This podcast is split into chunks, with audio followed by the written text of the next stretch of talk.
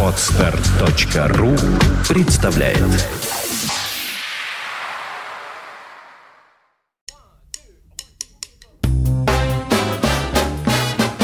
Слушать здесь.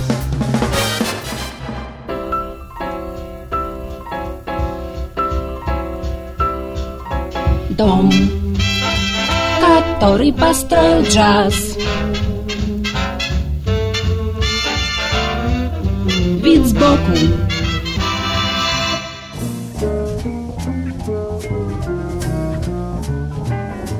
Всем привет! У микрофона Андрей Соловьев.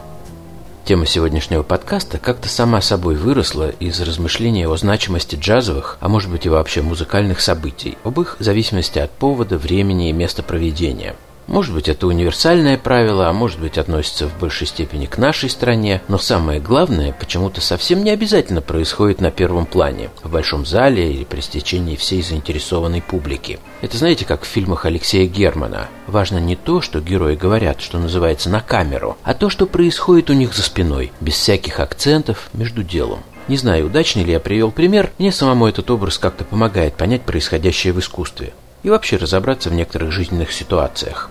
Это я к тому, что джаз всегда был и остается по сей день явлением маргинальным, и проявляется его маргинальность не в каком-то пафосном протесте или идеологии неприятия официоза. Просто нормальная музыка не терпит диктата времени и обстоятельств и развивается по своим внутренним законам, не реагируя порой на заказы и запросы извне. А что-то важное появляется на свет, когда время приходит, и не всегда в тот самый момент и в том самом месте, которое кому-то кажется подходящим. На роль маргиналов джаза и другой эстетически близкой ему музыки могут претендовать многие, Хотя в те советские годы, которые я застал, достаточно было неплохих музыкантов, которые из кожи вон лезли, чтобы обрести социальный статус и получить хоть какое-нибудь место и звание в советской музыкальной иерархии. Но пирамида рухнула, и обломки некогда значительных достижений смотрятся уже совсем по-другому. А главное, многое из того, что казалось тогда актуальным, как-то блекнет и выцветает со временем. И вот на руинах самовластия я нашел запись проекта, который был тогда в 70-х незаметным и даже немного странным странным на фоне доминирующей звуковой концепции советского джаза 70-х. Это дуэт выдающихся солистов, которым традиционная иерархия отводила роль аккомпаниаторов, имеющих право на несколько сольных тактов в конце какого-нибудь проходного номера основной программы. Бас и барабаны. Анатолий Бабий и Геннадий Хащенко. Недооцененные и недостаточно полно представленные в дискографии отечественного джаза музыканты – Хащенко был старше Бабия на 12 лет, однако именно он оказался носителем рок-стилистики, на основе которой во многом сложилась очень свежая и актуальная на тот момент звуковая концепция проекта. Дуэт баса и барабанов – это уже по составу эксперимент, что-то авангардное, смелое, вызывающее. Глубокое знание джаз-роковых секретов, помноженное на феноменальное чувство ансамбля, которое бывает только у музыкантов ритм-секции, дало очень необычный, весомый результат – Ритмическое своеобразие проекта во многом объясняется тем, что Геннадий Хащенко не только глубоко изучил творчество таких новых для того времени барабанщиков, как Билли Кобэм или Ленни Уайт, но и разработал собственную школу игры на ударных, которой дал точное и лаконичное название «Система». Не буду вас утомлять, да и сам не осмелюсь углубляться в подробности этой теории. Скажу лишь, что ученики Хащенко считают ее главным отличием особое внимание к освоению техники игры двойками и разработку на этом фундаменте собственного оригинального звука. Всех, кто не владел техникой игры двойками, Хащенко называл гладиаторами то есть теми, кто гладит барабаны, вместо того, чтобы добиваться полнозвучного удара. На любом концерте, где появлялся этот выдающийся музыкант, будь то ансамбль «Квадро», оркестр Анатолия Кролла или рок-группа «Второе дыхание», пол зала заполняли его ученики, жадно следившие за каждым приемом, каждым брейком из арсенала своего барабанного гуру. Анатолий Баби родился в городе Краматорске, Трудно себе даже представить более антиджазовое место. Его молодые годы были полны приключений и странствий, достойных пера Генри Райдера Хаггарда. Став старше, он играл в ансамбле «Арсенал» и в легендарном трио Леонида Чижика с Юрием Генбачевым на барабанах. Но наибольшую известность приобрел после того, как в 1981 году Министерство культуры присвоило ему право на сольный джазовый концерт в двух отделениях. Это была очень необычная программа. На протяжении полутора часов музыкант умудрялся держать в напряжении зал, играя то на контрабасе, то на сконструированном им самим басу пикколо. К счастью, сольные эксперименты Бабия неплохо задокументированы, а вот ансамблевых записей не так много. И фрагмент выступления в дуэте с Геннадием Хащенко – очень важный штрих к портрету музыканта. Кстати, запись сделана живьем на концерте Московского джаз-фестиваля 1978 года. А проходил этот многодневный музыкальный марафон не в Кремлевском дворце и не в колонном зале, а в скромном кинотеатре «Варшава» на северной окраине столицы. И при этом стал настоящим большим джазовым событием.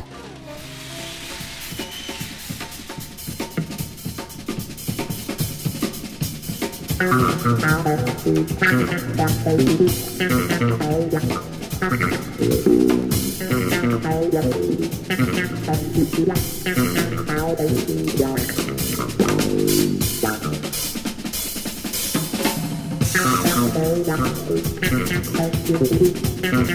you.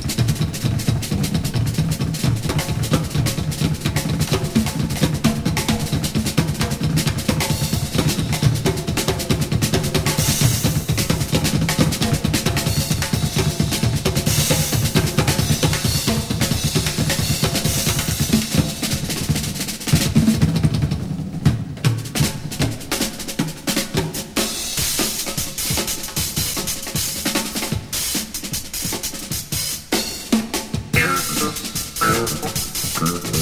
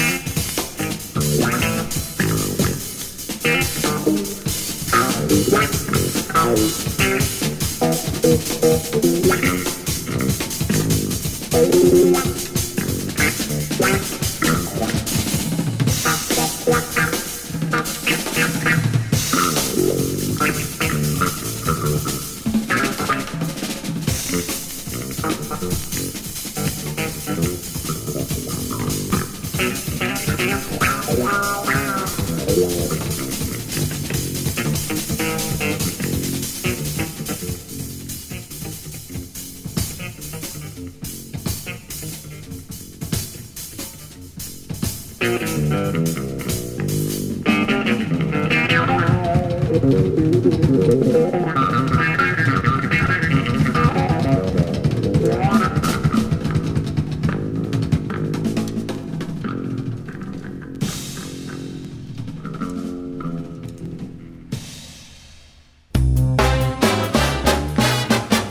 Слушать здесь.